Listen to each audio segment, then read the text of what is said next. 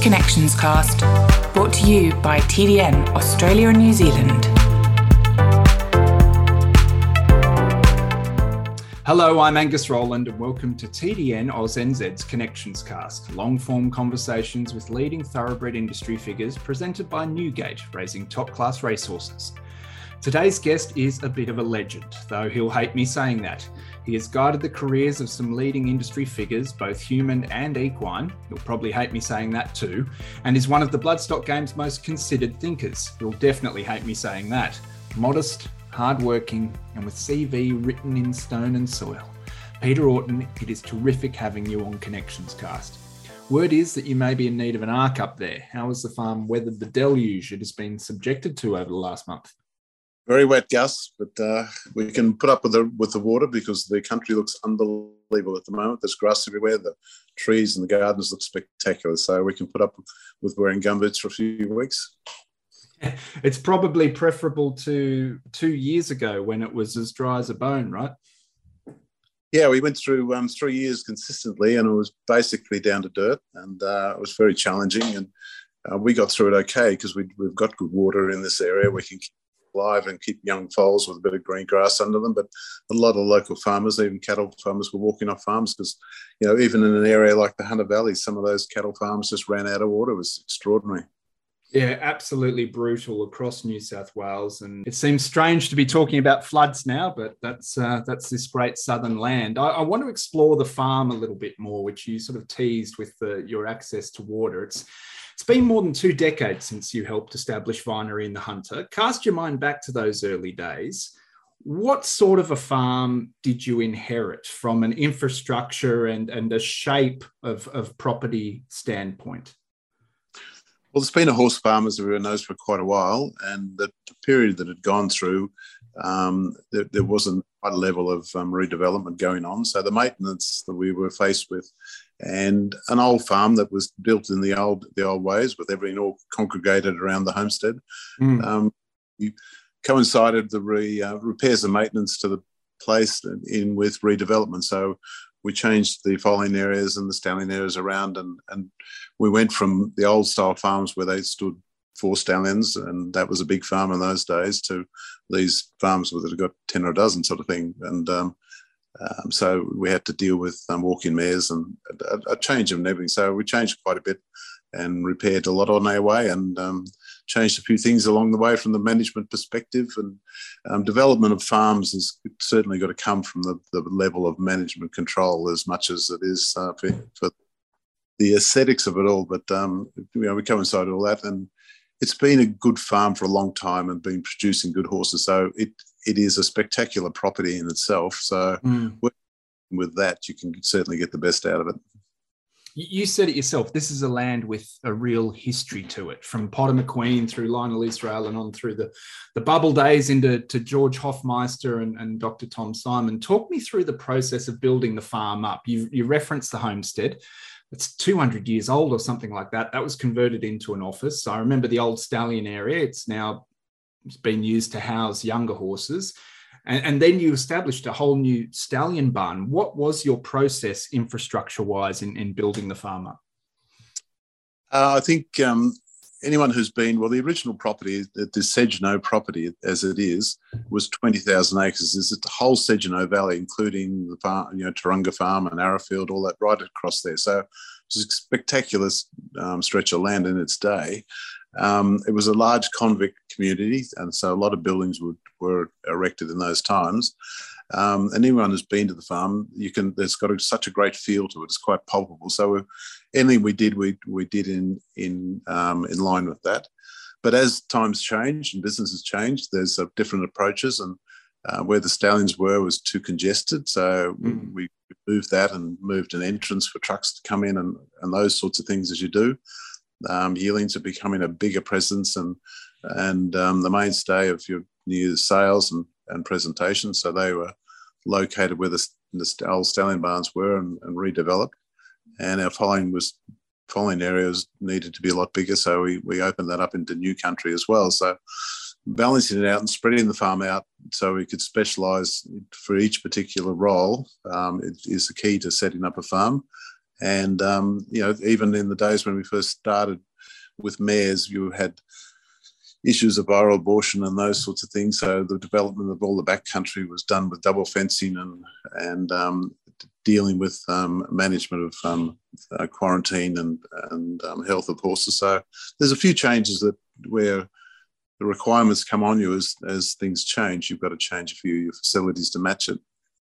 Yeah, I mean, in a way, this this property was a little bit different to some of your earlier projects, which I want to touch on later in the chat. But the the the reverence for history while moving with the times that you've referenced and the necessities of running a modern commercial stud. How do you convey that reverence to a Dr. Tom Simon who's not from Australia, who doesn't have that sort of knowledge of that, that convict history and, and that sort of thing? What are the discussions like in developing a farm with somebody from outside Australia? Well, I think um, when they get to, to secure a property like Vinery, um, it was, you know, it's one of the iconic farms through history. So they, people that come into this business, and, and Tom Simon was like this. He had uh, great respect for the history, great respect for the industry, and also had a, a passion for for operate having a facility and operating at a level that that respectful to to what it, what the property was and and the mm. level of wanted to do. So when you've got that harnessed, from my perspective, it's a good start and um, and also just to be going forward and to um, develop your property into a you know state of the art facilities and, and, something that you can be proud of. So a combination of respecting the history, um, respecting the name, and um, and putting in place a facility that's going to take you into the future. Um, if you you know you must have a long term view in this whole industry. So everything you do, you must look to where it's going to go in the future and and he grasped all that. He was a very supportive man and very passionate about the industry. So what he did in his time, for the time that he was involved in it, um, with me starting here, was uh, you know a great asset for this farm and for the industry. Really.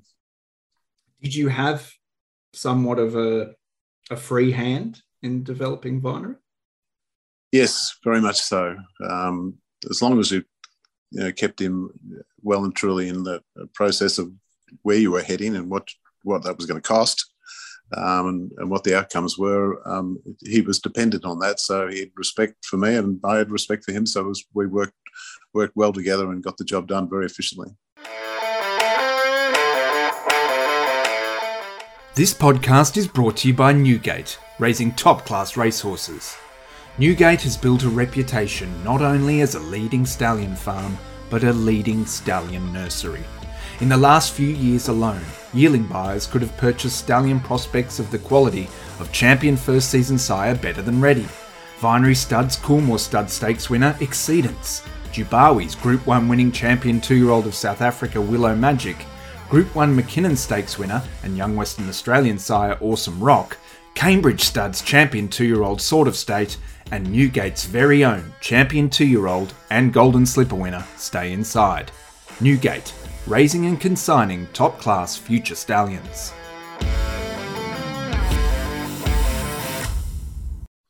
We, we talked a little bit about about the, the the building infrastructure, if you like, and, and you touched on the need for developing the backcountry and and uh, the, the fencing work. And, and one thing I've always observed on my visits to to Vinery in the good times, whether what was it seasonally um, speaking, is that it's a very it's a lush property. What sort of work did you have to do, and you and the team have to do in terms of uh, pasture management and, and and that sort of thing? Um, pasture management, we basically um, redid the whole thing, and it was not a mm-hmm. case of grass. It was a case of spending a number of years bringing the structure of the soil up to its natural um, natural level and where it could um, give what it always gave. And, and the beauty of this Segenhoe Valley, when you look at the trace elements and minerals that in here, is very well balanced. So you're not chasing yourself, adding to it or buffering it, or and that's the beauty of the Hunter Valley to a fair degree too. That's mm. you know, why it's so successful. Um, but certainly approaching it with the view of getting the pastures, it's a, it takes a little while to go through the, that process. And um, water irrigation. I mean, very old system, so a lot of that had to be replaced, and um, just the, the, whole place in general that had a fair maintenance level on it. What What was your order of priority? I mean, you as a a, a working stud manager and GM, which did you do first? Or were you just trying to sort of keep all the balls in the air and, and, and get things up to speed simultaneously? Well, the stallion area and our foaling area were, were um, critical points that were in need of, of um, fairly quick movement on it. Um, the stallions were sort of tucked in around the old system, and there were too many, and trucks were all coming in the front drive and clogging up. You know, if we were going forward and standing in number of stallions, it was a nightmare. The um, foaling area was down in a, an old and um, swampy area, and certainly couldn't couldn't operate to the level we would like to operate at, and certainly couldn't handle the numbers we were heading towards. So, we had an opportunity to start a fresh bit of ground, fresh country, and um, and broaden our facilities there where we could really, because these foals are worth, you know, this is the real deal. It's, it's what you're trying to get, it's what you've got. Look after that. And uh, getting these foals on the ground on the level of bloodstock we had, uh, we wanted to make sure that the facilities we had really matched the quality of the stock we had. Now, this wasn't your first rodeo. That this was your third or your fourth. You, you, know, you've helped to develop a few farms, and we'll we'll step through that. But I want to go back to the nascent days with John Messara at Middlebrook Park, standing the outstanding juvenile rancher. Tell me how you first came across John and what the challenges were for you when setting up Middlebrook Park, because you would have been quite young then, Peter, yeah? Yeah, I was quite young. I was actually in America when um, working in Kentucky at the time, and uh, it was a very interesting time in the industry because the the money in the bush and the farming had moved to the city you had a group of young um, businessmen that were really forging ahead, the likes of John Messara and um, uh, Brian Agnew and mm. Michael Sicilian and Philip Esplin and all these guys that were in their mid 30s at that stage, and and they were starting to dominate, and they had they brought into the industry a, a, whole different level of business, a whole different level of marketing and approach. So it was a really interesting time. And then for the time I was, I started in, in the hunter and Taronga and um, went to America. And then when I came back, a lot of the farms had changed. You know, the owners had moved on or whatever, or died or whatever. And um, you had a lot of young uh, managers on these farms. And, and we all sort of socially got on, mixed a lot of information. So the level of, um, of information and professionalism went up, you know, tenfold. So it was a, just a whole different approach. And and the way we we approached the farms and and certainly you know, when I left Australia, we were competent what we were doing, thought we knew what we were doing. Then, then you go to you know America and field like that, and you you see the scope of where this industry could go, and and a lot of young people overseas at that time coming back and really injected a lot of enthusiasm into the industry at that time. Yeah, you, you, you had exposure to greatness in, in Kentucky. You worked at Walmac, which for those that don't know, Walmac was a super stud in the 80s. Uh, I had a look in 1982. They had stallions of the caliber of the Star Kingdom descendant Shecky Green, Miswaki, champion two year old Monteverdi, dual arc winner alleged, and a smallish Group 3 winning son of Northern Dancer, who was in year two or three of his career, named Nureyev. That must have been a, a really formative experience for you, Peter. It was a massive experience and to deal with that level of horse and uh, and and to get on with them and uh, make a mark over there was was a hell of an opportunity. And uh, we were working in the stallion barn and seeing these horses at their height and the mares that were coming to them and the people we were dealing with was very. That's what I mean when certainly broadens your perspective. So tell me about the Middlebrook Park years. This is your was it your first stud managing gig? Yeah, and uh, came back with John and was the partnership of three, an accountant and a, and a businessman from Hong Kong, were, and John were in partnership with the property. They had rancher. John had bought they they had bought some high level brood mares, um, mares off the track.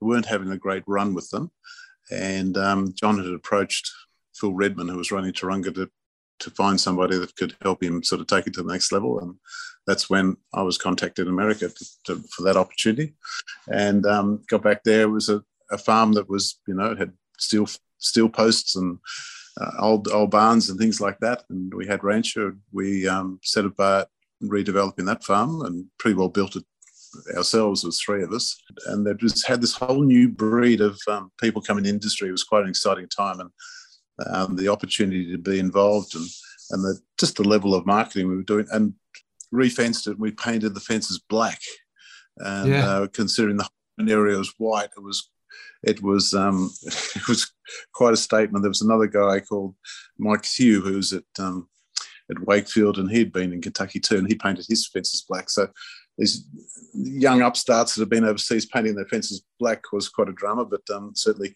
kicked off and um, changed the the, the um, landscape of the area. It, but, it certainly um, did. I mean, it's it's surreal to think that the, a simple act of painting a, a, stud fence black was revolutionary. I mean, you, you're in you're in America, right? You're you're working on a farm, but surely rebuilding a farm was a step up. What did you learn during those Middlebrook Park days that you've carried through to now? Because I come from the from the field basically, and we um, with working with horses, and my my background is um, general farming and working with stock. Um, my forte is is working with the, with the animal itself and uh, and farming. So under, appreciating the land, and um, I think every facility that you set up, you've set it up that you can run it efficiently on your own, and then when you've got people, it becomes super efficient. Mm. Um, a few of those sort of things you. And when you're doing all the fencing yourself, you know you certainly know which is the right way to do it and the wrong way to do it. Um, we've we've sort of progressed through that period and uh, and and learned to, to, get someone else to build it. So it's just too hard to work yourself. But that side of it, but um, yeah, just understanding the that everything you're doing, the quality of the timber you're using, the the, the shape of your paddocks, um, you can build the safest fence, but it's it's always the social groups that you put together that make the difference in in in um, safety of animals and those sorts of things. So. Um, putting a paddock in a natural lay of land for the understanding stock the way they look at it, um, and that you can move stock safely. So um, you, are trying to manage a, a, lot of horses, but you're not treating like cattle. You've got to have that individual care and and facilities that are going to be going to be there to protect the um, the value of the stock and the and the health and safety of the stock too.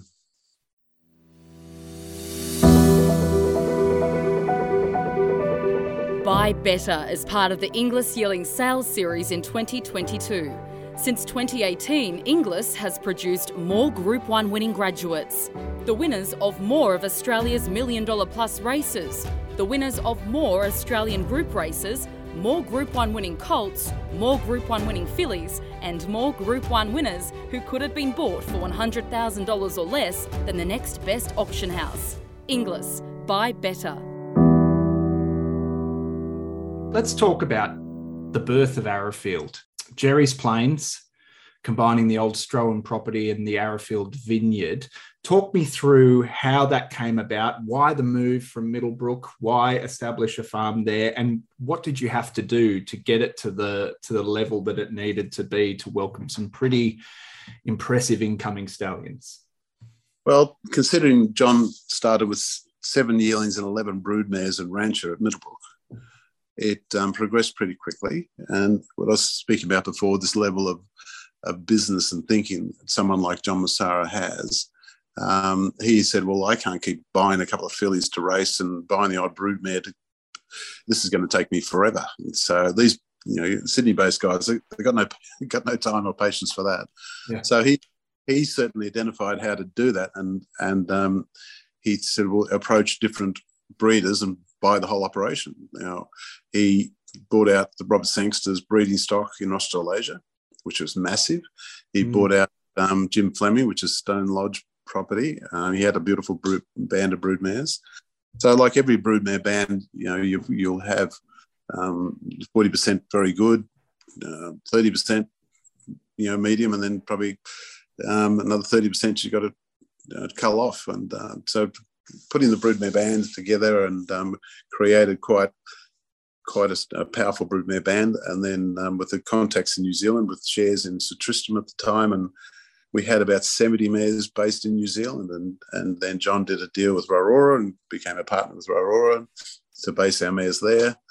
Um, so it was a, a, lot going on. And then being a stockbroker, and from what I understand, one of the leading stockbrokers in Sydney at the time, um, well, this is a vehicle for me to to drive my business. And he there was an old, there was a company operating in the Australian Racing and Breeding Stables, which was a publicly listed company. Mm. Which, with that came some further assets of bloodstock. so he was collecting up a lot of these businesses, which was you know such the thinking that goes into that, and someone like John who can think so far ahead of the the game was be put together um, by, by then pulling all the resources together and, and aligning them and putting them together. This was the whole process. So we went through the, the buying out of operations. Um, we actually owned the Stone Lodge property for a while, which went across the Pages River, and half we, was sold to Kia-Ora, which has created the old, you know, the full Kia-Ora back together, and the mm. other sold to Segenhoe at the time. So, and um, and made the Segenhoe property bigger too. So, and then um, you know, just kept kept putting all the brood mares together. We had a lot of mares in New Zealand. We had yearlings flying backwards and forwards for sales. So there was a hell of a need. We've got a 340 acre paddock up in at Middlebrook Park. It was not going to handle the sort of numbers. So we went looking for properties and um, found Woodlands, a beautiful property, and got to the auction. And Ingham's walked into the room, so we left. Um, So, and then um, we heard of this other property, which was um, 3,000 acres, seven kilometres frontage to the Hunter, um, but it only had a very small balance of flats. We're up on the hill and we looked across the river and saw this unbelievable patch of land. It's the Arrowfield Winery. And um, carpenters from Western Australia owned it at the time when we were losing money on it. So again, the stockbroker went into gear and purchased the property for very little money in my opinion. And um, we set about the vines were all broken down, and there's about 800 acres of vines we pulled out. We had tractors running four hours a day. It was it was the most exciting project that um, for a young person to be involved in, and um, and the opportunity to build something that was new, you know, even right down to the stallion barns, which was you know the, the old style of Australia was a single boxes and all separated, and stallions, you know, get. And I just learned in America that they're all in big barns. They all, you know, they had a bit of company and they all relaxed, and we, that's where we started building the big barns with all the stallions in together, and um, um, and they were much better settled. And and we built foaling areas, two different you know, home mares, visiting mares, yearling areas, all in different areas. So that's sort of several farms within a farm. So that way we could specialize in our management and you can have specific teams because you've got different requirements for, for each you know, level of horse. So you could, you want to have different facilities, um, different sort of approach with people, and uh, different levels of care. So um, it was a hell of an opportunity with a bare paddock to just go and do that. Yeah. So. Absolutely. I mean, there was only a sort of stone building essentially where the where the sort of center of the farm ended up being located. And, and as you said, part of it was had been doing growing grapes for most of its uh, uh, yeah, existence. The, there was a yeah little two story building that had a cellar underneath where and had a ghost and uh, a homestead there, so it was very good. But uh, we didn't disturb the ghost. We pulled all the old homestead, which was dilapidated, and um, yeah, it was at that stage again. But the infrastructure that was already in place with someone like Carpenters coming in was certainly needed attention, but you just can't pay for that sort of infrastructure that they had there. So it was a hell of an opportunity. And um, as I said, we're at a stage where with the whole block, which is um, what was it, about 3,000 acres, a bare block, you know, you could do what you like to a degree. So, um, and then you you have a team behind you. It was a public company at that stage with a board, of, you know, with a board of directors mm. and a group of guys like um, Philip Espin and Ross Smyth-Kirk and Percy Sykes. I mean, just just guns that um, just drove this business in way ahead of its time. So it was um, a very very interesting, exciting time. I remember seeing and having an old Arrowfield VHS at home, and I think it must have been fil- filmed at an open day or something like that. And Bob Hawke's there, and all of these luminaries. What was the energy around that farm at, at the time when you were kicking off? Well, it was massive because it was ahead of its time and um, created a lot of interest for everybody. And John was a great marketer as well, so everyone knew about it. Um, it was also at the time when Bob Hawke had, um, with Colin Hayes, had brought had got the um, the appreciations going to the industry, which put an enormous um, shot in the arm for that. So John got Bob to come up and open it, and he duly bogged his plane on our airport. So apart from that, but uh, um, yeah, there was a it was the who's who of the whole industry, and and everyone turned up. It was a great day, and we paraded Danehill, and uh, um, so it was a was a was a was a big deal, and it was a big deal for people to be there. The local news news channels and everything were on the on the job. Were were there skeptics? I, I feel like tall poppy syndrome, a, a farm like Arrowfield at that time would attract a certain amount of tall poppy. Oh, absolutely. I think um, that's a bit of the nature of the game, but it's not too bad. I mean, I don't, I don't think we did anything that really, you know, pushed any pushed anyone out or hurt anyone. So mm. you get a little bit when you've got a flashy group of people and driving hard, and some people, you know, enjoy them when they trip. But um, you know, these guys had um, had broad shoulders, so they drove it through. But no, I think um, I don't. I didn't feel it at all. I, you know, the people that a lot of the industry said, "Oh God, I remember we come in and you showed us the plans and things." Though, everyone, the industry in general, were quite excited about that development at the time, and and I know that um, when John Magnier, when that period came, and he came out, and first time, I think only time he'd been to Australia, and uh, um, and he sort of looked around, and you could just see the change. He knew what it was could be, and knew where he was going to go with it, and for sure. Mm. But the, he's a he's a farmer himself. He could it's a beautiful stretch of land, and uh, he could identify what you know what it is and how far ahead of everything else it was at the time. Um, and that that's how people talk. So I didn't feel much negativity at all. I think um, you know generally there's a bit in the industry, but there's you know people appreciate that and appreciate where it's going. You referenced looking at the plans there, and, and you earlier you talked too about taking inspiration from the American style stallion barns and the way you laid out the the housing for the for the uh, the money makers, if if you like. That's all well and good, but what experience did you have in terms of actually building this stuff? Who were you leaning on? Did you did you did you have architects come in and tell you what to do, or were you explaining the vision? What what what happened there? Well, I think um, everyone, like everything, you got to you know stick to your role. and You know, get yeah. get the best people for what they're good at. And when you step outside that, you get yourself into trouble. We had a project team on the job, and they are professional in the way that they set it up, the way they approach council and DAs and the whole thing. I mean, that's a whole different area that you don't want to be involved in. We had, with that came a group of architects, and architects can be they can bring so much flair into anything that you're doing, but if, if they control everything, they end up building a monument to themselves. So there's a little, there's a little bit of a, a, a buff there with, um, and we had a landscape architect, with a girl was an English girl was very good, but we had a group of people who were prepared to work with us, and, um, and my responsibility, I guess, using my skill set was the animal. So I, I worked on the footprint, the size of the boxes, the length, the width of the lanes. Ah, yeah, yeah. I mean, everyone's got an opinion about what color roof should be or what or whatever, but and I think um, the Messara family had a lot to do with as well. I mean, I know John's wife Chris was involved in a lot of the a lot of the stuff, the you know landscape and things too. Like it went went forward fairly well. There was a lot of work and a lot of you know, it was twenty four seven, but um, it it did go quite smoothly. We had good people around us, and uh, and the outcome, you know, you can always see all the mistakes you made, but it, the overall thing was pretty fair at the end of the day.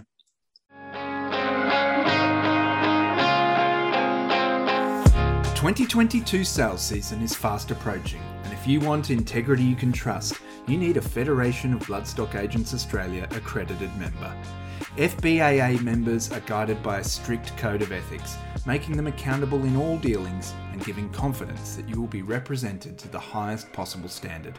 For contact details of FBAA agents, head to bloodstockagents.com.au and secure peace of mind today.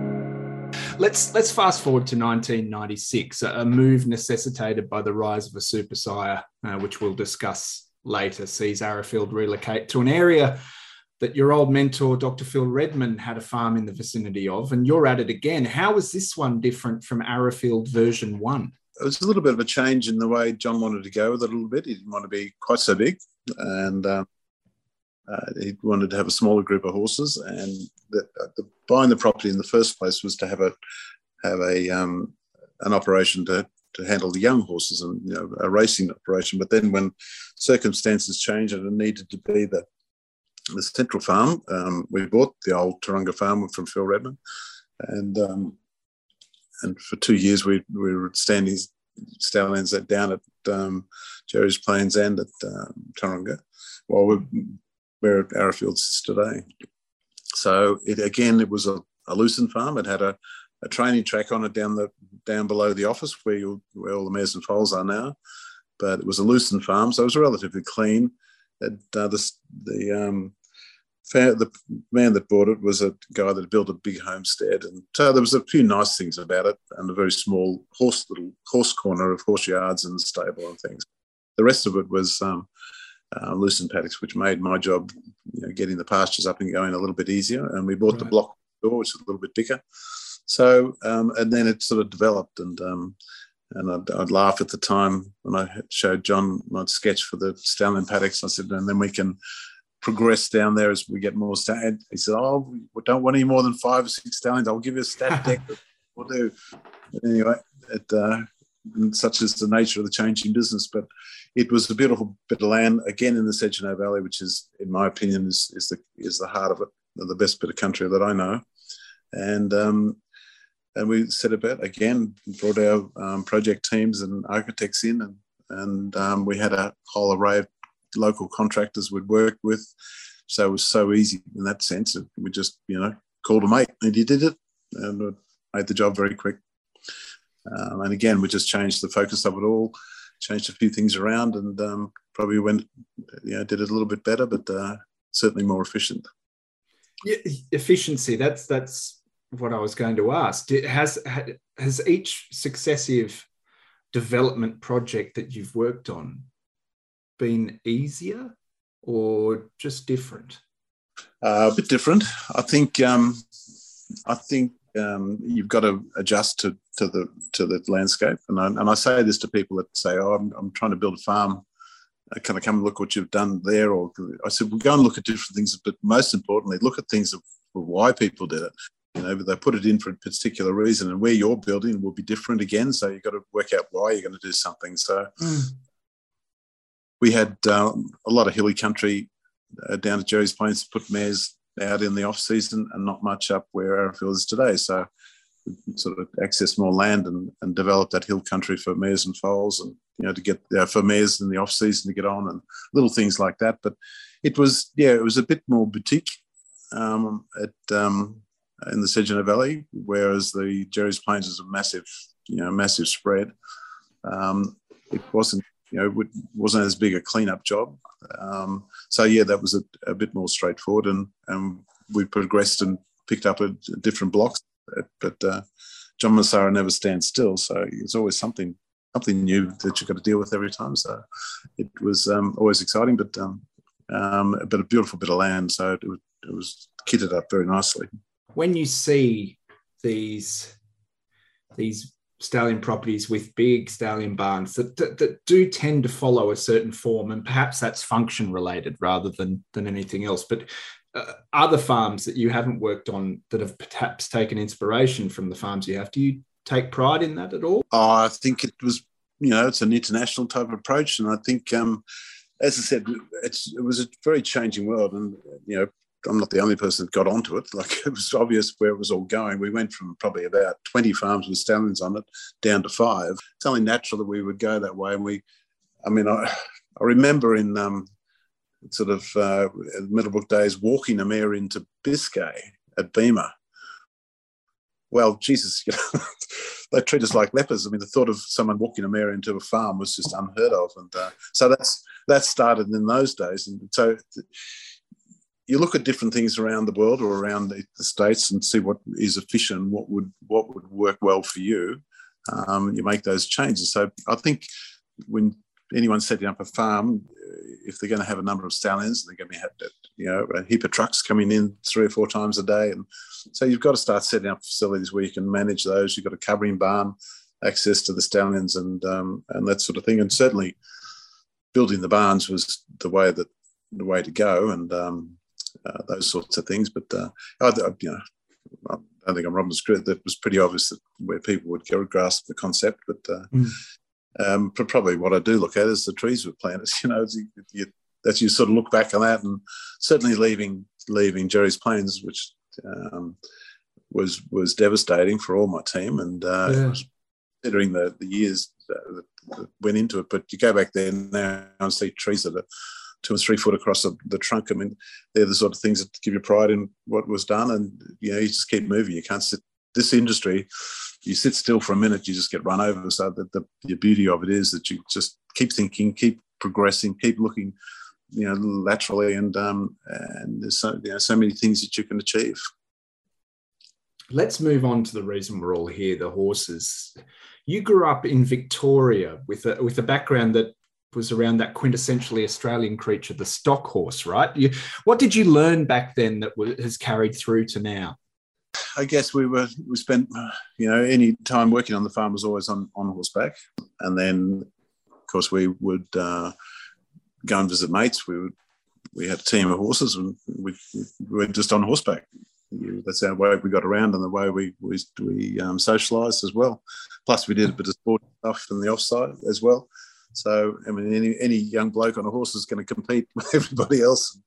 Um, and, but we were just basic um, country kids and a sheep and cattle farm, and um, and, and just a lot of horses and horses were a pretty big, big focus for us, but certainly wasn't thoroughbreds. But um, I was um, sort of took time off after HSC and breaking in and, and started breaking a few thoroughbreds for the local for the local butcher actually, and um, and they were just a different animal for me, and they're just an elite. That uh, that's what sparked my passion for them. So I've followed them ever since. I hear part of that early journey involved a boat ride to Indonesia or something. Is that right? I took a um, uh, three pallets of horses across to Indonesia on a ship that took two weeks to get there, and uh, they stood in the stall the whole way. It was quite an experience, and and again, just um, these horses, the way that they behaved and the way you kept them happy, and uh, was was an education in itself, and and what what they're capable of doing, and and um, and as I said, they've you know the horses arrived in better order than they left, and and yeah. they were happy. That, um, but that was an experience. And the year before that, I took a, a plane load to um, the Philippines, and it's actually the first time I've been on a plane. I sat on a milk crate behind the pilot, and um, so you know, it's just traveling horses and, and how resilient and what they can do is uh, is always an education. Wow, and you're a tall guy, Peter. I imagine uh, it wasn't exactly first class. The horses were probably traveling better than you. Yeah, they were pretty happy. well, you re- you referenced Walmac uh, quite a bit, and, and we talked through some of the stallions that were there. Uh, what were your impression of, of those great horses? I mean, you didn't come from a thoroughbred background. It was a lot harder to access information about the global game than it is now, but you're working with a two times ARC winner and and a stallion like Nureyev, who I'm told was incredibly charismatic. What what what were those horses like? I mean, they, they, were breeding in Kentucky for Europe. That was their big market. It was a bit like us saying, let's, we're trying to get horses to go to Hong Kong or whatever. You know, you're, you're looking for a niche. Like America's taken just breeding for themselves now in a different mm. sort of. But you had that Northern Dancer line. We had, we certainly were well aware of the, the, the level of what an arc was, and to have a dual arc winner there it was so famous. And uh, and a horse like Nureyev, what he was doing um, was pretty special. Um, but it was interesting to see some of the local horses that um, that were a bit different, and um, it was just a mixture. There was a bit of a time, was a bit of a mixture. The European lines were there, but um, a, few of the American breeds are starting to to get a hold, and um, um, because they're starting to you know dominate on the dirt and things like that. So it was an interesting crossover period. Yeah. What did you make of the early shuttlers? Arrowfield had Kenmare and, and Bellotto and those kind of horses. Segenhoe had Last Tycoon and Ah Nora, I think. And Collingrove obviously were right at the forefront. They had Godswalk and, and Bluebird. Did you foresee the phenomenon taking hold or did you think it might be a bit of a fad? Well, again, Robert Sangster, who, who did so much for our game, and with Colin Hayes um, support him started that with down there and was you know got reasonable following and um, was quite interesting. John saw the potential of that and he went and bought Kenmare out of France. And I mean, to go and buy Kenmare out of France is it was a leading sire over there. It was a big mm. deal. That million again in those days was a lot.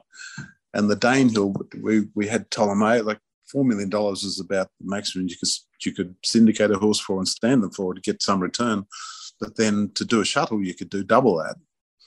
And then you know the Danehill, the one with John was idea was um, Sadler's Wells was standing for you know 100 150,000 guineas. So is more, you know, if you could tap into that market, it was massive. So Danehill was the one that he found, and and um, and he certainly dominated out here. But it was at a period when our resources were a bit light at that stage. I mean, the Star Kingdom line was really weakening out. Marscay mm. was the last the last hurrah. He was he was probably the only one. But you could see that uh, if you got a horse that was worth I don't know just pick a figure, $10 million. Everyone knew it was worth about $10 million. You're going to be 10.2, you might win. But certainly um, these guys, but John and Coolmore, these are the guys thinking of it, they could go in and bid 14 because they could shuttle a horse and that was the difference. You could actually, so that part of the market that really the shuttling horse um, had an advantage. You had dual income, you could actually pay for a better horse. Mm. World champion sprinter Harry Angel, an electric dual Group 1 winner with the precocity to claim the Mill Reef Stakes at 2. Timeform rated 132, more than star stallions exceed and Excel and Frosted. A son of outcross sire Dark Angel, Europe's answer to I Am Invincible.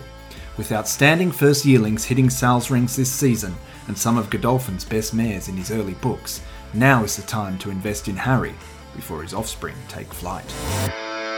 I put it to you, Peter, that in your career you've been associated with several excellent stallions, but two of those I think fall into the great. And we've talked about Danehill. Let's di- dive into him a little bit more. You've you're on record as saying he taught you a lot. What what did Danehill teach you? Uh, just with temperament, um, and, and you got to have the right temperament to handle what these shuttle horses had to handle, especially in the early days where the you know the health of the, the airflow on the horses on the planes weren't quite the same, and stress is the stress is the most actually stress right across the board with everything we do is, is the most the key to everything. Um, but Danehill had just the most amazing temperament, and he set a, a, benchmark for other horses to live up to, or impossible to live up to. Um, I mean, he was the most casual horse um, from the day he stepped off the truck. It's the only time I've seen him stirred up a bit, and he pranced off the truck. And and um, uh, the only time I've seen that, the aura that he came off him was was palpable. Was uh, but as a horse, he was so easy to handle. He was mm. so good to work with. His fertility was always good, and um, so that sort of thing. And walk back onto a truck and walk, you know, get on a plane and eat his dinner and watch a movie, and, and he was there. How did the, the the famous blind auction make you feel? How did you take that, the result of it?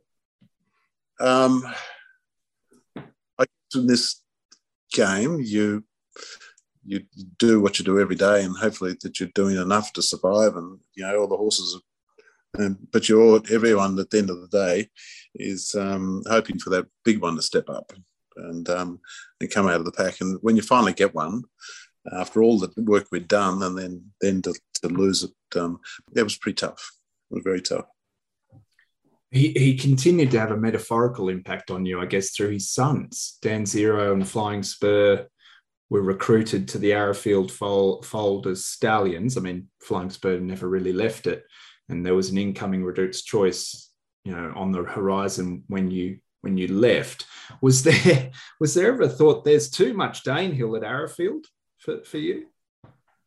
No, there, there was never a period where that was really a problem. Certainly, we we got a hell of a lot out of Danehill. We spent a lot of time with him, and we bred a lot of good horses by him. And certainly, we got our we got a, lot from him in the short time we had him. Um, but those periods, I mean, remember those two stallions did a season in Victoria, and and they weren't necessarily dominating. I mean, I remember when I first came to Vine, we went the outcross way because there's so many sons of Danehill, but people were critical of, of Flying Spur and Danzero, and I said to Tom Simons, for Christ's sake, we can get two horses bred that way and look as good as they do and win the Golden Slipper, and people still criticise them.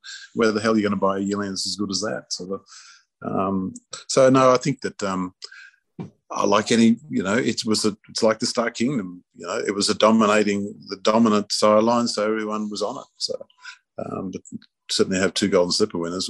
Nothing wrong with that. It should be said too that Arrowfield experimented with an array of shuttle horses. Yeah, Kendor and Unbridled Song, Timber Country. I think Hector Protector was there, Chief's Crown. How how did the non Danehill horses prepare you for, as you said, Vinery, which was almost an outcross farm, a very cosmopolitan roster right from the off? Yeah, I, I just thought if we're going to have any chance of um, of being competitive, and when you think of what stallions are all the farms around the outcrosses way already had Red Ransom, and that was fortunate. I was able to get um, Mossman soon after, and then of course more than ready. So I thought, well, if we're going to get a niche in the market, a point of difference, um, there's a real opening for that outcross down in now because there was like 60 or 70 Danehill sons that started at that time. So not much use going and getting another one, but um, trying to trying to be a little bit different and, and add something something. Well, you know, we went for an outcross. Yeah. And you, you referenced him more than ready. I'd put it to you that he's possibly the other great stallion uh, that you've been associated with. And a bit like the Star Kingdom into Danehill thing that you you reference, more than Ready and Danehill mares had a great affinity right from the off, didn't they? Oh, they did for all sorts of reasons. I, I hope more than Ready was going to be successful enough to be usable, you know, because I I thought the, the stature of the horse uh, would be great for our mares. You know, the great outcross and his depth of pedigree um, would be great for, for mares to have. And, and if we got a son, it'd be good. Um, you know, that, that halo line was, was very important. But again, he was just a special horse. He was uh, had the same sort of temperament and work ethic. Um, I mean, he's just, he's 25. He covered 120 mares in Kentucky earlier this year, and he's got mm. 90% I mean, extraordinary horses, and Dana was like that too, fertility and work. So they're just a bit special. So we're very lucky to have had anything to do with them. Other similarities. I mean, you referenced Danehill's temperament. Um, more than ready always struck me as a complete gentleman. Is that a fair observation? Absolutely, absolutely. And he was uh, never a problem. Never, never savaged anything, anybody, or horses, people, or whatever um, always did, but he his um, ability to travel totally stressed free and step off. He would arrive here on the truck, step out, and we'd pretty well go and put him in his paddock. He put his head down as if he was there yesterday, and that's the level of horse he was. And um, but but how he niches in with again, you know, going back to Danehill, the lines of Northern Dancer through Nureyev and um, the Jinx ski. They'd been a bit tried, but they were the they were the wrong sort of horses for our sort of racing. Mm. Dan's line were the tougher, more precocious, and that fitted well. Halo is the, the line of looking at Northern Dancer, and, and, he'd been so successful in South America with Southern Halo and uh, that sort of tough line, and, and more than really had that beautiful cross in his pedigree, lovely depth of pedigree and um, turn a foot when he raced. So they're the sort of things you look for. They've got to be uh, they're going to be work for our industry, and um, and you know realizing what we've got and how you, how to work with it is uh, very important. I think it's really cool that you've been associated with the greatest stallion of all time in terms of stakes winners and the greatest stallion of all time in terms of winners in Danehill and More Than Ready, and that both of them really had to get a roll on in Australia before the Northern Hemisphere accepted them, right? I mean, More Than Ready's career is a career of two halves in many ways, isn't it? Oh, absolutely. Both of them the same. They're both a bit slow in their home countries. Um, I think both authors hit the market when there was a real opportunity to. I mean, certainly Danehill, as I explained, but more than ready just as an outcross horse, and uh, and now he's the you know, the most winning sire in the Breeders' Cup sort of thing. He's actually doing got really strong in America. He's he's probably you know he's having his best last sort of four or five years. He's he's had a massive run with um, Group One winners over there, and and hence he's you know he stood eighty thousand US and was sixty this year. So for an old horse, it's still pretty good. Yeah, that's really cool. Can, can shuttle horses make a meaningful comeback in this country, Peter? I mean, it seems the the rhetoric industry wide is that we we've plumbed that that genetic pool enough to improve our local breed and, and, and local size of proliferating. Is there a, is there a is there a champion shuttle stallion on the horizon? Do you think? Um, I think that yeah, I think that there's. I don't think bringing them out in tens and tens of dozens is the way to do it. But uh, you know, you just got to look around the world and, and see opportunities that that may may be you know have something to offer. Um, we just got to stick to what we do a little bit. You know, Australia is the best in the world as sprinter milers. The way we rear them, the way we produce them, the way we race, and the way our tracks, you know, suit them. Um, it doesn't, and you've got to go a bit left field for stayers to make it, and all that sort of thing. It's a bit more difficult, um, but that's that's our key to our business, and uh, you know, we can't deny that, and we should uh, not avoid it. But uh, pedigree is important. I think being an international product is important. I think um, certainly we should always be open open minded to um, shuttle stallions and and what they can do for us. And there's certain def, certainly you know different lines that. Um, uh, like Street Cry, what he's done out here, that sort of thing. He's produced a Winx, so we've got to keep doing it. Um, I think that it's a bit more limited, but there's certainly massive opportunity for the right horse to come out here. Enjoying the podcast? There's so much more to uncover when you subscribe to the TDN AusNZ Daily Edition. Sales reports, industry insights and interviews, race results with actual pedigree insight, even trivia. Go to tdnausnz.com.au and subscribe now. Let's move from four legs to two legs and, and, talk people. You've often said you value people, and, and the tenure of the staff at Vinery is testament to the loyalty you engender. How would you describe yourself as a manager? Um, I guess be lazy. I have to give the other people to do my job.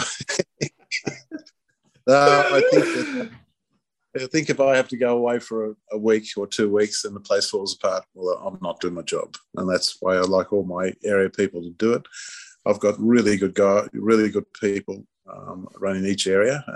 That goes right back to setting up those early farms of having specific areas for specialized areas. So, like, um, you know, got about five so-called managers on the farm managing their own areas, and they've got their teams and give them the respect of, of following through on what they're doing and and the responsibility of it. Um, works really well, and that goes through the office, the bloodstock team, the veterinary team, that sort of thing. So, try to get everyone to own their own area a little bit and take pride in it, and then be answerable for it.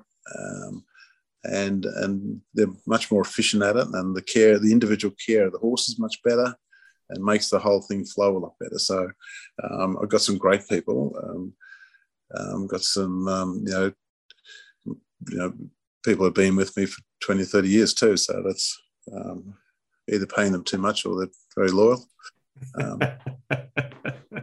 yeah, absolutely. And even the people that have, have moved on from your Arrowfield days, uh, they had good. I mean, I think of Wayne Bedggood and and and at Vinery, the Whites and and and Melanie Caban, all the, these people that have uh, that have have stuck with you. My, my, I guess my question is, what you just described as giving people a certain amount of autonomy. Did, is that something you you had to learn? Were there moments where you were doing too much? Well, I guess you'd, you'd do it on your own levels. You could get very bored doing the same thing every day.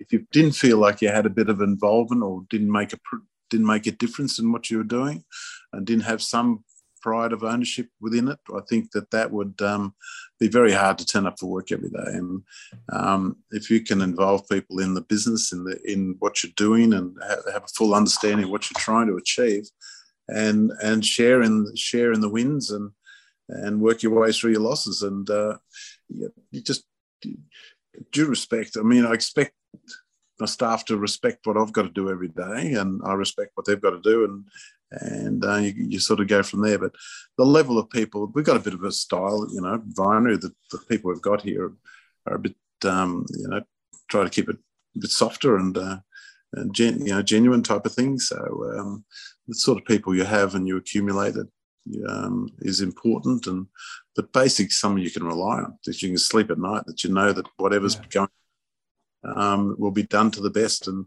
and that's pretty well the parameters we try to follow. But uh, and you know the beauty of this game is you come up with a new idea and you know it's really you know everyone's interested in it and will embrace it. So there's never any boarding that's the same old thing every day. If you can think of something new something something more efficient and, and observe something that could be done better um, they're the things that that are exciting. Uh, is there a, another generation coming through uh, in, that that you can sort of introduce to the vinery way how, how do we how do we introduce the next generation to the breeding industry? I think there's some really good young people around at the moment, um, and they're just starting to have an influence. And, and I would think in the short, in the you know not too long a period, we'll see a lot more younger people coming into it. They're vital, and I think probably one of the greatest things I've seen over my time is um, women. What women are doing in racing, what in this industry is just fantastic. There, are some spectacular people. Um, I'm you know, got probably on the heavy end of having uh, you know women running this operation and uh, you know the female jockeys and the trainers and the commentators and it's it's what was basically a male oriented business and when I started to, to the level of uh, we've seen now is fantastic so that's a whole new introduction um, that's brought a whole a much better balance to the whole industry and, and qualities so um, you know, you got a you've got a farm, you've got horse people and horsemen, and but you've got massive business pressure as well. So you've got to get the right people fitting in the right holes. The, the, massive business pressure you talk about, how do you go? How do you go about managing up? I mean, you've worked for some real high flyers.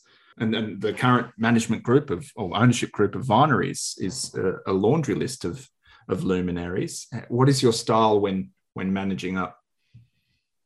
Well, I think that that's probably not a bad indicator. I mean, there's nothing that you want to do or your people do that could create any um, trauma or embarrassment for people at that level. And um, that just gets down to discipline.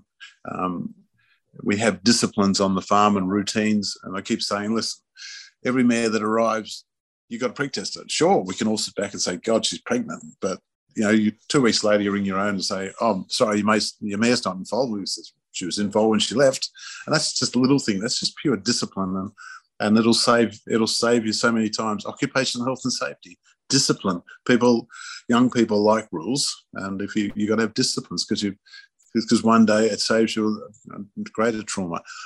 Keeping up your vaccinations for your horses, treating stallions the right way. All disciplines just pay off in the long run. They can be a bit laborious, but disciplines about the way you approach your business is the same sort of thing. Keep it in, keeping things in perspective, building facilities that fit fit the product, and uh, having the people that, that have the, the skill set to deal with the the um, the animal that you've got.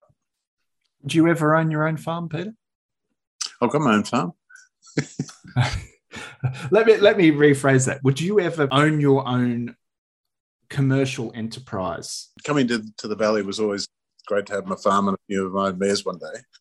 But you know, you think of the journeys I've had, well, stupid word journeys, but the you know the period that we've been through with um, Arrowfield to cop on board the changes with you know the three farms within that that um, period. Um, you know, it's very hard to say I'll go and do my own thing when you've got the opportunities of working with a product and and uh, the people, and you know, it just doesn't get any better. And then to be approached and set up a farm like Vinery in Australia was another challenge. It was exciting and and um, you know the, the, with the people I've got around me and the horses we're you know we're entrenched with, it's very hard to of say I'll go and do my own thing because I'm sort of doing my own thing now. Yeah, yeah. All right. Well, I'm I'm about to wrap up. First of all, I'm going to do a, a quick would you rather. I'm going to give you two options, and and you tell me which one you would rather, and then we'll finish with our final question. You're up for that? Okay. All right, let's go. Melbourne Cup or the Everest? Everest. This one's tricky. You, you can plead the fifth on this one. Danehill or more than ready? I'm more than ready. Ooh. Hunter Valley or Moonee Valley? Hunter Valley. Beer or wine? Beer. Top lot or winner's circle? Uh, winner's circle. And finally, if you were to be put in charge of the racing industry in this country, what would you do on your first day? Holy hell. I think that um, you mentioned the Everest before to the Melbourne Cup. I think the Everest is exciting. It's like a state of origin in football. It doesn't interfere with the. It shouldn't interfere with the, the, the you know the weekly games, but it's a massive promotion for our industry, and we should embrace it that way. But I think the there's a quite a bit of competition going on like that, and you can appreciate what everyone's doing. But we're starting to get stuff that's a bit reactive, and I hate reactive behaviour in business. I think people should always be proactive. And um, now we've got these new initiatives, and they wouldn't have been new initiatives if everyone sat down together in a committee room and said, "What about we do this?" No one would come to a decision. So it needed a single-minded team to drive through and create an Everest, which is um, and but now I think that there's a perfect opportunity to tweak it all. Do not um, take away the, the, the potential of what these individuals do, but also harness a little bit of the front line a bit. Peter Orton, thank you. My pleasure. We hope you enjoyed this episode of TDN AusNZ's Connections Cast, brought to you by Newgate, raising top class resources. Don't forget to give us a 5 star rating and recommend us to friends. And if this is your first Connections cast, dip back into the catalogue. We have chats with Arthur Mitchell, Mark Chittick, Ollie Tait, and many more that are probably right up your street. And of course, subscribe to TDN AusNZ's Daily Edition for the best thoroughbred news and information in the Southern Hemisphere. I've been Angus Rowland. Thanks for listening.